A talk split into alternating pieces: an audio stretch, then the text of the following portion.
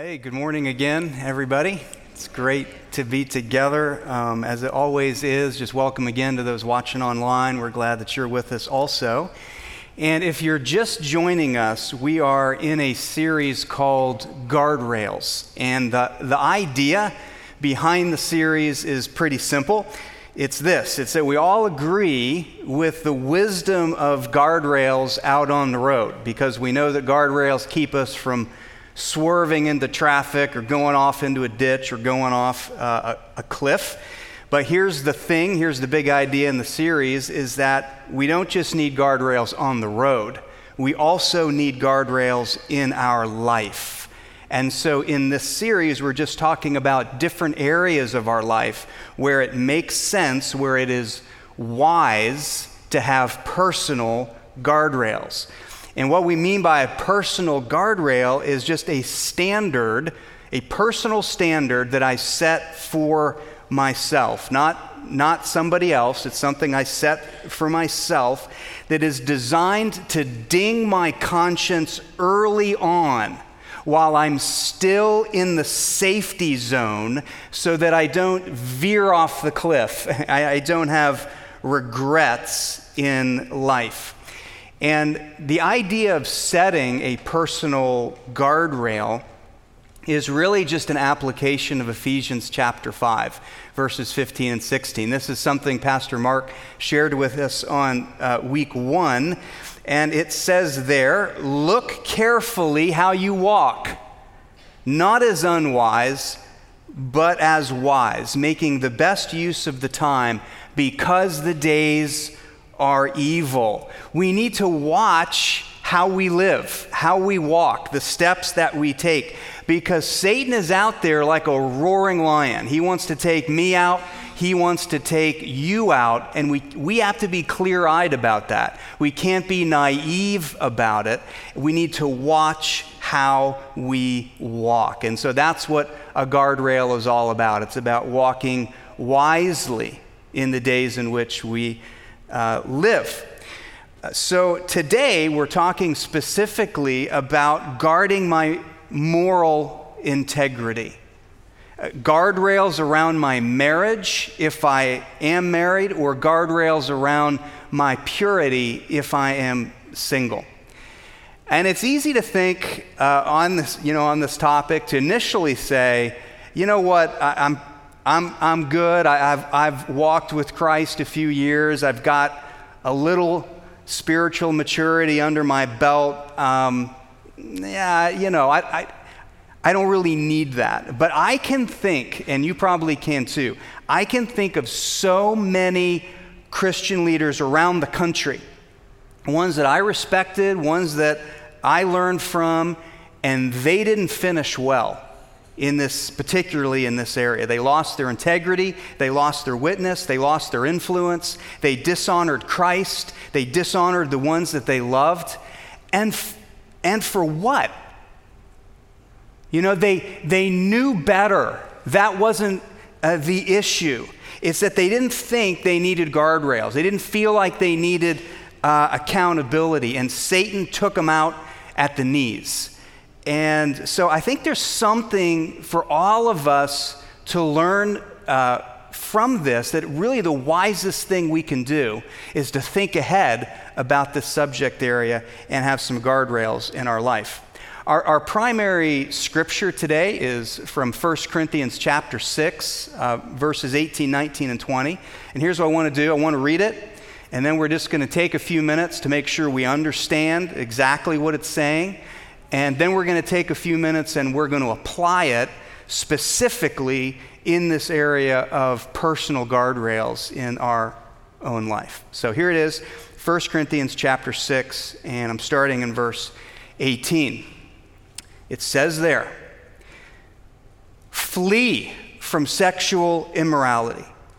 Every other sin that a person commits is outside the body but the sexually immoral person sins against his own body?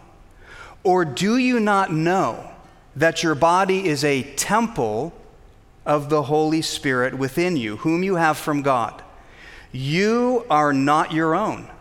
You were bought with a price. So glorify God in your body.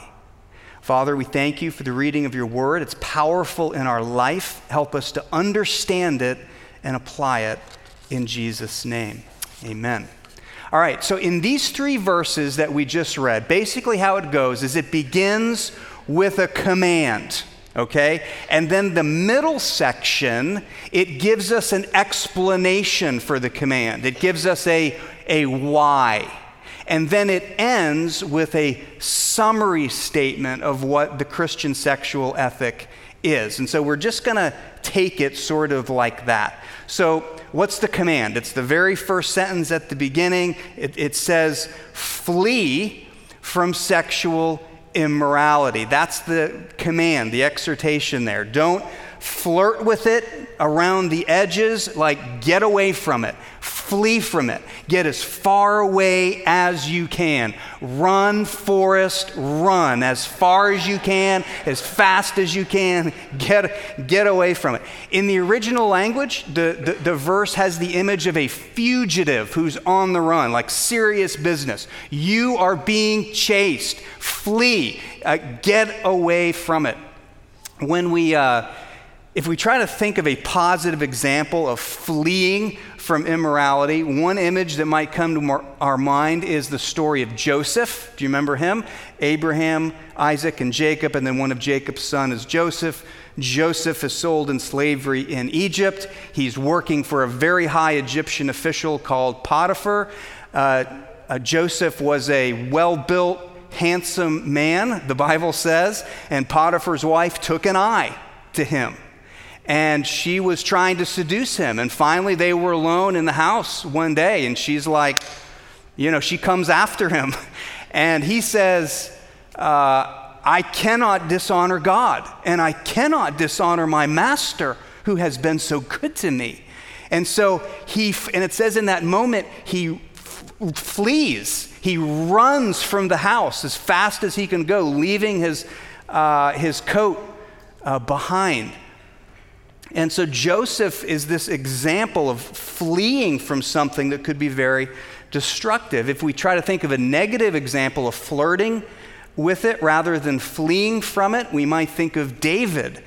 Um, David, the Bible says, was a man after God's own heart, but he got hammered on this one. It says that it says in the time that the kings went out to war. So the first, David was not there. David was in the palace. He wasn't where he should have been. He should have been with his men. He should have been taking the same hardships that they were having, but he didn't. He stayed home. It was his first mistake. His mind wasn't occupied and he it says he's out on his roof and he notices Bathsheba, a very beautiful woman, and rather than fleeing in that moment from something that could be destructive for him and his nation, he flirts with the idea in his mind. It becomes this slippery slope for him.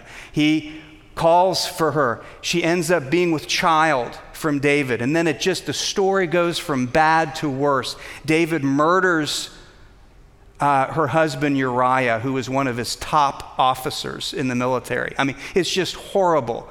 And there is destruction is wreaked upon David's family and upon his nation because of this. David was someone who knew better. He was a man after God's own heart, but he didn't have guardrails in his life at that moment. He flirted with danger, and it uh, had far reaching consequences for him, for his family, and for the nation of Israel. So the exhortation here is flee, right? Get away from it. And it says flee from what? The word that's, uh, that we're translating here in the English, we say sexual immorality. We, we sort of know what that means, but it probably just needs a little bit of explanation. It's a general term for any type of sexual expression outside of God's will for me. Now, God is not against sexual expression. He created it, He is all for it. It's just to be used within its proper bounds. It's like a river. A river is life giving when it's flowing inside of its banks, but it is destructive when it overflows its banks. And the Bible talks about sexual expression in the exact same way. So, what are those bounds that Scripture has for us? Well, we can really summarize it very simply. It's not complicated. If I'm single, I should remain chaste and abstinent. If I am married, I should remain faithful. Marriage is between, between one man and one woman, and I should remain faithful. That's the biblical sexual ethic in a nutshell. And anything that tempts me outside of that, this is saying, flee from it, get away from it. Next, however, he gives us the why. Why should I flee from sexual immorality? And he, and he, uh, uh, he says it's not just a sin against another person, like most other sins are. It's not just a sin against another person, it's a double whammy because it's a sin against another person, and he says it's a sin against my own body. Well, that's interesting. We say, why would, why would that matter that it's a sin against my own body? Well, he gives us two reasons why that matters. And he begins that little section by saying, Do you not know?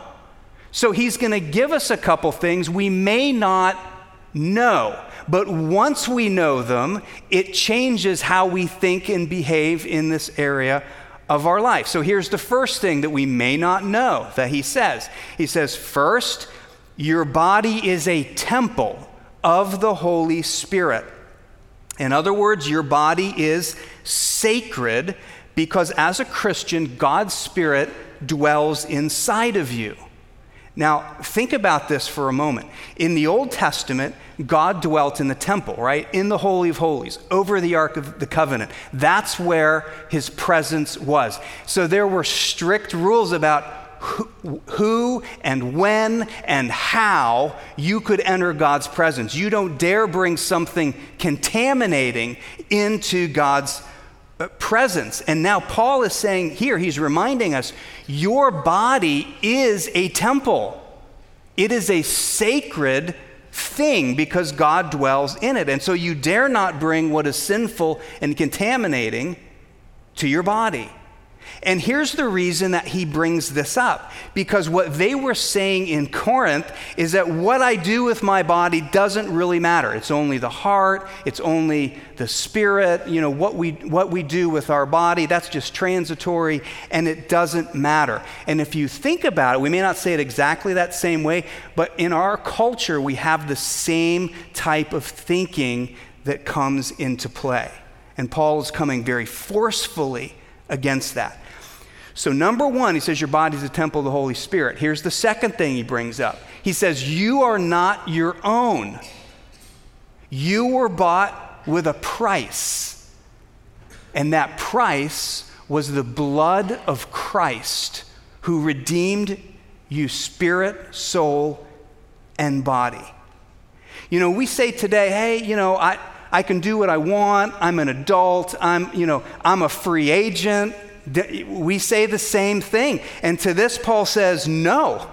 Actually, you belong to the Lord, and it is not my own to do with as I wish. He has re- redeemed us and bought us. And so it's interesting when he's talking about the why, he doesn't just talk about the consequence, although that's a real thing. He, he talks about our identity, who we are. Do you not know who you are? The value and sacredness of your body. Do you not know? But he says, but now you do. And then he summarizes the Christian sexual ethic by saying, So glorify God in your body. This is the bottom line glorify God in your body. So, setting up guardrails in our life in this regard is really just an application of the command to flee from sexual immorality. Because it's not, fleeing is not just fleeing in the moment of temptation. I mean, sometimes it comes to that, you know, like it did with uh, Joseph. But if that's like our whole strategy, then you know we're going to get burned with that kind of strategy. Fleeing is really also setting up guardrails that keep me out of those situations to begin with. And so I just want to suggest a few areas for us to think about in this regard. And, you know, the guardrails that I set for myself may not be the same as the guardrails that you set for yourself, or unique with unique, you know, circumstances. Um, that's not the point. The point, however, is that we all need guardrails in our life of some sort and to encourage us to think about it and to set them, even, but they don't have to all be exactly the same. Okay? So here's the first area of a guardrail to think about. It's kind of a foundational thing, but I think it's important. The first one is the first guardrail is to develop a biblical conviction about this area, to develop a biblical conviction. Here's why I think this is so important. I will not set up any guardrails and I will not flee from immorality if I do not have strong convictions about this area of my life. This is exactly the issue that Paul was addressing in Corinth because they were justifying and rationalizing in their minds whatever it is that they wanted to do. They were saying, hey, what we do with the body doesn't matter. It's just an, ap- an appetite like any other appetite. If you have a desire, fulfill it. The body doesn't matter. They didn't have a strong conviction about what the Bible says about this. And so that's why he says, Do you not know? And a lot of people today because this is an area of huge confusion in our world. So, a lot of us today, we have honest questions about this. And that's okay. Questions are good. This is a safe place to ask questions. But the key step here is to dig in. Do some Bible study. What does the Bible say? Why does it say what it says? Ask the hard questions of Scripture, pray through it. In fact, there's a great book that's in our uh, bookstore. It's by Christopher Yuan. It's called Holy Sexuality in the Gospel. It's very helpful in this regard. If it, it, addresses things very relevantly from the questions being asked in our culture today and addresses them biblically and really thinks through at a deep level why the Bible says what it says and how we can live it out in the world in which we live. So if you've got some questions about this topic, dig in, and that might be a good, helpful resource.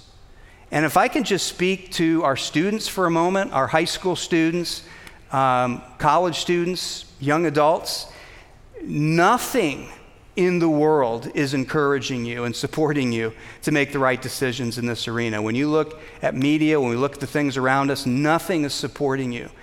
And you are going to need a strong sense of who you are and a strong sense of what you believe in this regard if you are going to survive uh, without regrets. And I tell you, the church is one, is the one of the, and your church family is one of the few places where you're not only going to hear what's true and what's right and what's best for you, but to support you in this regard. But you got to be rock solid in who you are and what you believe. And so here's the question Do I have strong convictions in this regard, or do I have some questions? And if I have some questions, it's okay, but run them to ground. Don't just be floating in uh, that wishy washy zone. We can't survive that way.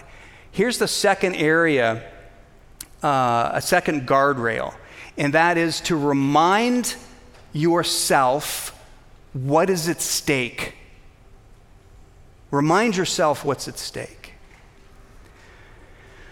We tend to minimize the consequences and the damage of sexual sin. That's why we need to remind ourselves what is at stake. Um, speaking of this area of life, and this is in Proverbs uh, chapter 5, it's in verses 8 through 14. But the wise sage is talking to the young man in Proverbs 5, and he's saying, Hey, um, he's saying the same thing. Hey, keep away from immorality. In other words, have guardrails in this area of your life. And here's the reason that he gives He says, Lest you give your honor to others and your years to the merciless, lest strangers take their fill of your strength and your labors go to the house of a foreigner, and at the end of your life, you groan. He's saying, Watch out, the stakes are high. You can lose your family, lose your honor, lose your strength, lose your money, lose your health, lose your reputation, and you are full of regret at the end of your life. He says, remind, remind yourself what is at stake. Do you want to finish well? I know that you do. I do too. I want to finish well. If you think about the Olympic 100 meters, and you know, imagine one of the United States athletes sprinting out to the lead in the first 50 meters, 75 meters, 80 meters, maybe even 90 meters, and then just stops before getting to the tape and just kind of rolls in and comes in last. And you say, that, that's not how it works. You got to go all the way to the end, all the way to the finish, all the way to the tape with all of your energy. Finish well. To appreciate guardrails, sometimes we just got to look over the edge of the cliff and say, I don't want to go there when I start thinking, you know, it's no big deal, everybody does it, it's going to make me happy, I am in a danger zone. That ought to ding my conscience, and I need to look over the cliff and re- remind myself where I don't want uh, to go. And it's interesting to me that in the second half of Proverbs 5, you know, after the wise sage gives, you know, gives this warning about what's at stake, he then gives a better alternative. And he says, rather delight in the wife of your youth, delight in the husband of your youth. In other words, build into your marriage and take delight in one another. This is the better path, the better way to go. And there will be no groans and regrets at the end of your life. Remind yourself what is at stake and invest in your spouse. So, develop a biblical conviction, remind yourself what's at stake. Here's the last thing I want to mention just for our consideration and our thought. Number three is to talk about it, and let me explain that, but to talk about it. Here's what I mean by that. If I'm, if I'm married, have a conversation about guardrails that make sense in your marriage with your spouse. And here may be one way to approach it. You could say something like, Hey, what is something that would hurt you? What is something that would make you uncomfortable? You know, even if it wasn't outright wrong, but it just you wouldn't feel good about it. And, that, and it would hurt you if you found out about it. you know, what's something like that? You know, for instance, think through the arena of social media. What if, you know, what if I had an old flame as a Facebook friend? You know, or private messaging someone of the opposite sex. You know, maybe those things aren't in and of themselves wrong, but maybe they need talked about. How would you feel about that? You know, what are, what are some social media guardrails that would make sense in our relationship? You know, maybe how about, how about uh, you know, having lunch, having a private meal with a colleague or old friend of the opposite sex? How would that make you feel? what would you think about that? And you might think, well, you know, in my, you know, in my business, that sort of thing is sort of unavoidable. It just kind of comes with the, you know, with the territory. And so maybe the guardrail will be, I would always tell you about it. Um, it's, it's, and, and there wouldn't be any secrets, you know, in that regard. Maybe that's the guardrail that we would set in a circumstance like that. You know, in a, in a ministry context, you know, like here at the church, we would, you know, we, we, we have a guardrail. Hey, no one on one counseling with someone of the opposite sex, right? That just isn't smart. that just doesn't make sense. And so then that would be a guardrail that we set up in our context, in our, in our ministry context. You know, think about Billy Graham. You remember him, the great, the great evangelist, Dr. Graham? And he, uh, very early in his ministry, he and his team set up guardrails in a lot of different areas of their life, and this was, this was one of them. And, and he had his, for his own personal choice, he had, he said, hey, I'm not even, I'm not going to get in an elevator alone with some of the opposite sex. I'm not going to ride in a car alone with someone of the opposite sex. And we, you know, we might think, oh man, that sounds a little um, extreme, but he finished well. And sometimes when you're in the public eye like that, you got to be a little uh, extreme. And he's someone that we can look up to that had great integrity in his life all the way to the finish line. Maybe uh, the guardrails that you would think about would just involve certain people that aren't healthy for you or good for you to be around, or maybe certain places that you don't want to go, or just certain situations or circumstances that they, it's just not good. You're just not going to go there. I know that's a danger zone, and I'm just going to stay out of it.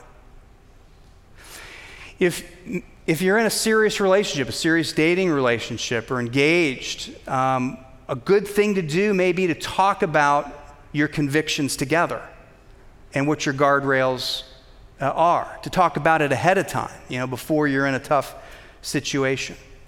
If I'm single, having a Christian friend that, that is safe, that we can encourage each other, we can be accountable to one another, may be a, a great thing to have. We need to talk about it. talk about it with our spouse, talk about it with our, if we're in a dating relationship, talk about it with a close friend. You know, in 1 Corinthians 5, Paul says there that we as believers are under no obligation to judge the world in this regard. And I think that's important to remember that we can sort of relieve ourselves of that responsibility. Uh, people who aren't believers or not part of God's family, we don't need to, you know, be judging them. But it does say in 1 Corinthians 5 that we are under obligation one to another, that we do need to encourage each other and hold each other accountable in this arena. We do need to talk about it. So as you know, as we close, I, I just I just want to mention a few things. You know, one is we may be thinking just a little bit in the back of our mind. We may be, we may be saying, man, this, I, I, get, I get what you're saying, Pastor, but it's just, it's maybe a little over the top. You're being a little bit prudish. you're being, you're being, it's kind of unsophisticated, you know? And here's what, here's what I find interesting Proverbs 7 turns that completely on its head. And it says it's the simple person, it's the naive person who doesn't understand life, who doesn't have guardrails, and wanders into these situations that create all kinds of problems for them. And it's the, it's, and it's the wise person, actually, who puts guardrails into their life. And so, here's the challenge What are my guardrails? And maybe talk about it with your spouse even today. Because here's what I know no one ever regretted having a guardrail, but lots of people regret not having one. And some of us here today, too, man, we may be, we may be thinking, I, I think I've already blown past some guardrails. And as I'm sitting here, I'm a little bit under conviction about it. And I'm involved emotionally with someone that I, I think that I should not be, maybe even involved otherwise. And the Holy Spirit is bringing that conviction to you and reminding you right now of everything that is at stake. And I I just want to encourage you that God has you here today and He's speaking to you because He loves you so much and He wants to save you from so much regret. And that's why He's speaking today, and your heart is sensitive to that. And all that we need to do is acknowledge that, confess that to the Lord, ask for His courage to break off what we need to break off, to do what we need to do and to honor and to do the right thing before it goes a step further. And that may be the one thing that needs to happen today. And some of us here today may have regrets from the past. You know, kind of in our BC days before Christ, there are some regrets back there. And, and just thinking about this is stirring some of that up in an unhealthy way. And I just want to tell you that, that this is not about looking behind, this is about looking forward. And every single one of us has sinned and fallen short of the glory of God. But when we confess our sins, He's faithful and just to forgive us. When Paul was talking to the Corinthians, who their culture was so much like that, and he says, Such as some of you were, but not anymore. You have been washed and sanctified and justified. You're a new person. You're a new creation. And so I just want to encourage you don't let the enemy of your soul drag you back into that shame, drag you back into that guilt, and speak to you in that condemning way, which is not the voice of the Holy Spirit. The Holy Spirit wants you to know that you are washed, sanctified, and justified. You are a new creation in His sight. And this is about as we look forward putting those guardrails into our life as He would lead us to do so. and so just allow me um, to take a minute and to pray for you and to pray for me uh, in this regard. And then we're just going to take a moment. I just have a few quick reminders for us before we dismiss. Okay? But let's pray. Father in heaven, we love you so much. And we're so thankful for the Word of God that both encourages us and challenges us. And I just pray for every person here, Lord, that they would feel your love and your blessing on them. And if we need challenged in this area, we give you permission to challenge us. Rock our boat a little bit because we don't want regrets in this life. And I just pray for every one of us that we would have that strong conviction to flee, to run away from every form of immorality that wants to have us. And we know the enemy of our soul is after us, but he who is in us is greater than he who is in the world. And so we just thank you for that today. And Lord, we just ask that you would give us spirit filled wisdom on where we need guardrails in our life. Right now, in this sacred moment that you would speak to us. And Lord, if you're bringing conviction to us in any area of our life where we've blown through a guardrail, would you give us the courage to do the right thing today? And we accept that as your loving correction of us. And I pray for any of my brothers and sisters who are, the enemy wants to bring up that shame and regret from the past. And we just speak to that in Jesus' name. And we're reminded of who you've made us, that you love us, you've called us, you've washed us, you've sanctified us, and we're looking forward.